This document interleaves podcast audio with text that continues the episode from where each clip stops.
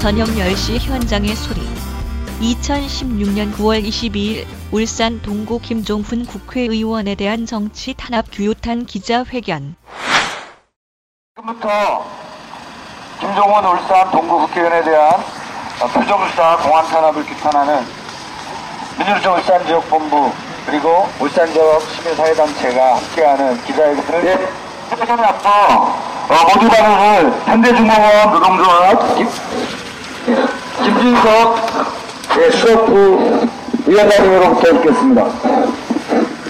예, 이렇게 함께 데서 고마움을 먼저 표합니다.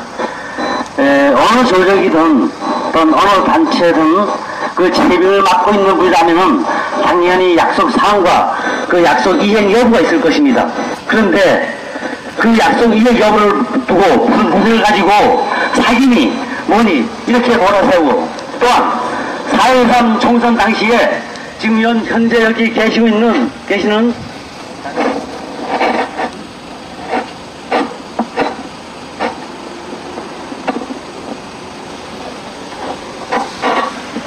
예. 또한 4.13 총선 당시 지금 현재 계시, 계시는 김종헌 현 국회의원께서는 그 당시 분명히 후보입니다. 그리고 동구 지역이 전체가 세 살 먹은 어린아이도 알 수 있습니다. 그런데 그 홍보지에 잠깐 오타한 내용을 가지고 이 또한 사기라고 세우는 이 현 자태를 보면서 정말 분노를 금치 못하겠습니다. 여튼 지금 현 사태에 일어나는 일련의 사태들을 즉각 중단하고 여튼 그 대상자를 오히려 책임을 물어야 된다고 합니다. 여튼 이 문제는 분명히 정치 탄압이고 표적 수사입니다. 즉각 중단한 것을 엄중 경고합니다. 예. 예, 다음으로는 어, 기자회견문 낭독을 민노총 울산 지역본부 권업일 본부장님께서 해주시겠습니다. 김종훈 울산 국회의원에 대한 소환 조서는 표적 수사이자 공안탄압이다. 부당한 검찰 수사 즉각 중단하라. 노원장 국회의원 울산 북구 윤정호에 대한 표적 수사 공안탄압에 이어 민주노총 전략후보 김종훈 울산 동구 대한 공안탄압이 권력의 신여가 되어버린 정금, 정치검찰에 의해 또다시 자행되고 있다. 민주노총 울산 지역본부는 민주노총 전략후보로 당선된 윤정호, 김종훈 국회의원에 대한 검찰의 소환 조사는 노동자들에 대한 선적 보고이자 노동자 정치 세력화 진보 정치를 말살하려는 명백한 정치 탄압이라고 규정한다. 민주노총 울산 지역본부는 검찰이 부당한 표적 수사, 탄압이 현안이 된 것이 아니라 부정부패로 얼룩진 검찰 내부를 개혁하기 위해 자성하고 혁신하는 자세부터 갖출 것을 엄중 권고한다. 4.3 총선에서 국민들은 여소 만들을, 여소 야들을 만들어 주셨다. 지난 총선 결과는 박근혜 세력에 대한 국민들의 엄중한 심판이자 민주주의에 대한 열망이다. 역사 교과서를 마음대로 바꾸고 세월 아이들조차 도와지 못한 정부에 대한 국민들의 분노가 담겨져 있으며 사선 최악의 청년 실행 안에 거대기는 청년들의 울분이 표출된 것이다. 특히 울산 동구 북구 민주노총 전략후배 당선은 헌법 조절을 무시하고 양대지집을 밀어붙이고 농가들을 생존의 벼랑 끝으로 내보는 농법 개혁을 무리하게 추진한 박근혜 정부와 새누리당에 대한 농가들의 심판이었으며 진보 정치에 대한 열망이었다. 그러나 총선 패배에 승복하고 국정, 국정 운영을 반성해야 할 박근혜 정부는 오히려 노동자 서민들을 향한 보복에만 몰두하고 있다. 일방적인 구조조정으로 노동자와 가족들을 거비로 내몰고 사드배치 강령에 한반도에 전쟁 이유로 부추기는 최근의 작전은 재벌과 보수적인 결집에 내년 정권 재청출의 기반을 만들려는 것이다. 특히 민주노총 전략후보로 당선된 윤정호 국회의원에 이어 김정우 국회의원에 대한 정치금태의 표적 수사 공안 탄압은 민주주의를 우태시키고 노동자 서민의 생존권을 박탈해 재벌과 가지자들의 천국을 만들겠다는 박근혜 정권과 새누리당의 의거를 명확히 보여주고 있다. 협박정치, 억지 기소를 위한 억지조배를 즉각 중단하라. 검찰 예배 내용을 보면 지나가는 소가 웃을 이루고 해외 토픽감이다. 김종 후보의 선거 공부물이 거의 사실이라는 것이다. 구청장 시절 새벽에 매일같이 걸어서 출근했다. 노무현 국회의원 김동원입니다. 구청장 시절 공약 89%를 진행했습니다. 이 세 가지 문구가 거의 사실로 선거법 위반이 될 수 있어 소환 조사를 하겠다는 것이다. 그럼 준비된 대통령 김대중, 준비된 여성 대통령 박근혜 이것도 거의 사실인가? 타지역 국회의원 후보 공보물에 공약 이행률 몇 프로 매일 국회로 출근했습니다. 하루 24시간 1년 360일 일각도 허리 없이 대한민국 발전만 생각했습니다. 이는 왜 조사하지 않는가? 이런 내용으로 선거법 조사를, 조사를 받고 소환 사례, 소환된 사례가 있는가 묻지 않을 수 없다. 중앙선거관리위원회 홈페이지에서 당선 의원들의 공무원만 살펴봐도 김정은 의원에 대한 수사가 얼마나 편파적인 것인지 알 수 있다. 이 조사를 위해 많은 공무원들을 소환하여 공약 이행률을 확인하였고 심지어는 매일 다- 걸어다니는 것이 사실인지 확인한다는 구청장 시절 운전기사까지 소환해 조사했다고 한다. 억지 기소를 위한 억지 조사가 아니면 무엇인가? 김정은 의원에 대한 무리한 수사, 공안탄압을 중단하라. 민주노 총선지역본부는 검찰의 권력 수사, 공안탄압을 강력히 규탄하며 지금이라도 부당한 수사를 중단할 것을 엄중 촉구한다.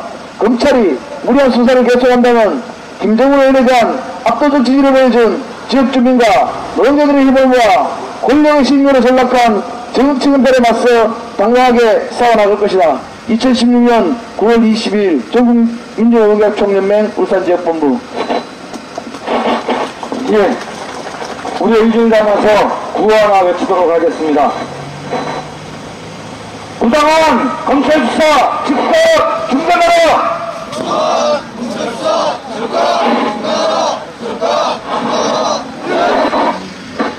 예, 아시다시피 울산에 국회의원 6명 모두가 선거법 위반으로 지금 수사를 하는 걸로 알려져 있습니다. 그런데 울주군 당선자는 두 명이 구속되는 불법 선거 사무실을 했다라는 해서 두 명이 구속된 바 있습니다. 그런데 그 당선자 압수수색했다는 이야기는 들려오지 않고 있습니다. 소환했다는 소식도 들려오지 않고 있습니다. 어디 그뿐입니까? 남구 의뢰에 당선된 모 의원은 어, 관계자들이 불법 유인물을 살포했다고 수사 중이라고 합니다. 그러면 여기와 연관성을 하기 위해서 거기 사무실을 압수했는지 또 그걸 묻기 위해서 국회의원을 소환했는지 여러분 들어보신 적 있습니까? 이것이야말로 김종은 그리고 우리 윤 의원에 대한 표적 수사고 공안 탄압이라는 것을 단적으로 보여주고 있는 것 아니겠습니까? 지금 검사가 서울시 간첩다 조사 사건의 증거를 조작했고 또 통합진보당 해산에 앞장섰던 고한통 검사입니다. 이런 모든 것이 억지 기소 그리고 표적 수사라는 이 의문에서 한치도 벗어날 수 없는 것이라고 생각을 합니다. 예, 다시 한번 기자들을 위해서 구한번 치도록 하겠습니다. 표적 수사 공안 탄압 즉각 중단하라! 예,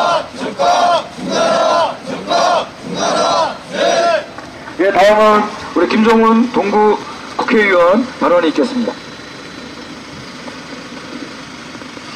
예, 반갑습니다. 아무튼 제일 이렇게 많은 사람들이 함께 해주셔서 진심으로 감사를 드립니다. 오래간만에 이렇게 내려왔는데 좋은 자리에서 이렇게 막걸리 한 잔 나누는 자리에서 만나야 되는데 별로 달갑지 않은 곳에서 만나게 돼서 먼저 죄송하다는 말씀부터 드리겠습니다. 과연 이 문제가 소환을 해야만큼 할 사안인가부터 묻고 싶습니다. 제가 검사하고 몇 차례 통화를 했습니다. 그리고 담당 수사관하고도 통화를 했습니다. 이 문제가 제가 소환을 당해야 될 만한 일인가를 첫째 물었습니다. 그리고 제가 현재 국회의원으로 있고 국정의 일도 있고 또 여러 가지 어떤 민생의 어려움, 노동자들의 어려움 속에서 바쁜 상황인데 서면으로 대처하거나 충분히 가능하고 판단이 가능하다. 그 판단을 하시면 될 문제다. 소환까지 할 문제는 아니라고 본다고 제가 몇 차례 말씀드렸습니다. 그런데 끝까지 오라고 이야기를 해서 오늘 오긴 했습니다. 과연 이런 일로 소환을 당한 사람이 있었습니까? 준비된 여성 대통령이 이라는 표, 표가 소환을 당한 적이 있었습니까? 새누리당 의원 중에 홍천에서 국회까지 매일 출근했다는 사람 소환당한 적이 있었습니까? 제가 보니까 해외도 갔다 왔고 여러 차례 갔다 왔는데 그런 사람이 소환당한 적이 있었습니까? 매일 20시간씩 울산에 있는 국회의원 지금 당선자 중에 있습니다. 매일 20시간씩 뛰어다니면서 일했다는 사람이 지금 소환하고 있습니까? 그리고 다른 국회의원들 많이 고발당했잖아요. 울산에 있는 국회의원들 다 고발당하셨는데 한 번이라도 소환한 적이 있습니까? 이러시면 안 된다는 겁니다. 법은 공평해야 되고 형평성 있게 해야 된다는 게 기본적인 생각인 것입니다. 그렇습니다. 국회의원, 노동자 국회의원 김종훈입니다. 표현이 문제라고 얘기를 합니다. 표현이 문제될 수도 있습니다. 국회의원 아닌데 왜 국회의원 되냐고 얘기한다면 그렇게 할 수 있습니다. 그런데 그 전반적인 흐름을 보면은 이런 노동자 국회의원이 되겠다는 의지를 얘기하고 있습니다.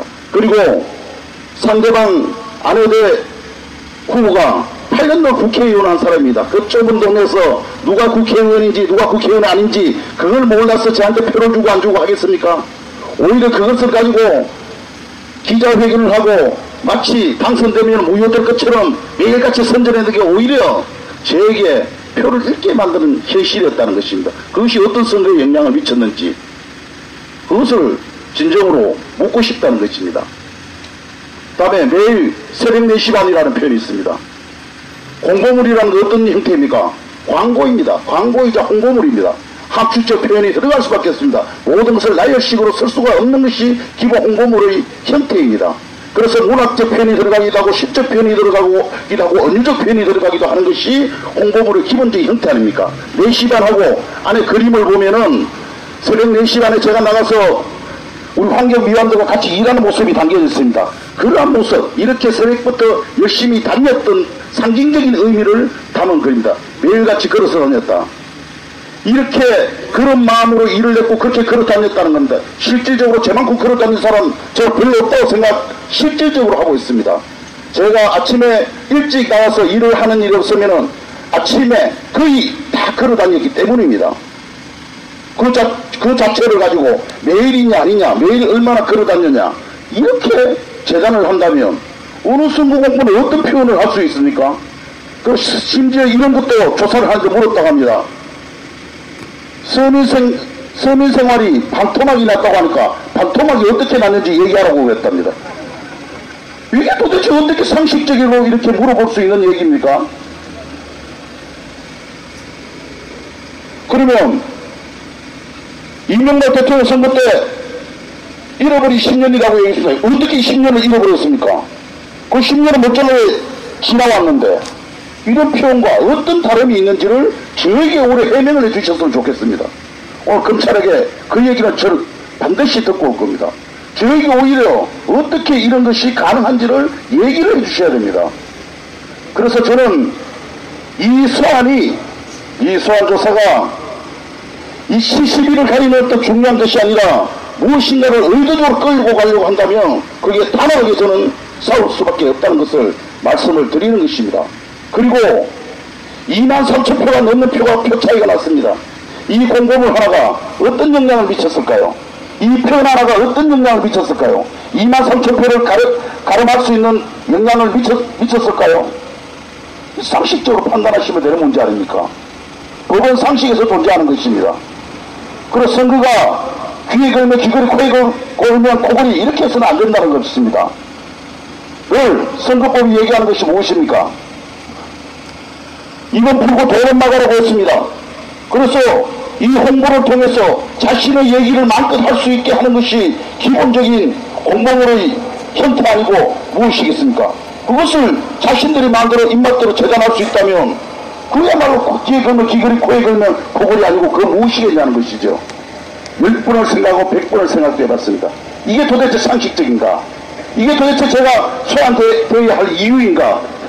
이것을 다시 한번 말씀드리고 싶습니다. 오늘 그것을 제대로 물어보고 오는 시간을 저는 가지려고 오늘 여기 왔습니다. 오늘 함께 해주셔서 고맙습니다. 예.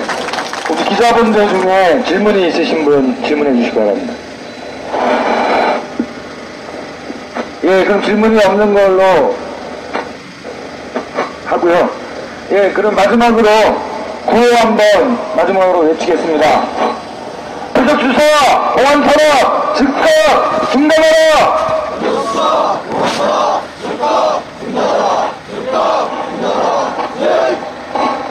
예, 어, 기자회견 마치고 우리 김정은 의원님 어, 출두하는 그 앞에까지 예, 특별사분들께서는 같이 가주시기 바랍니다.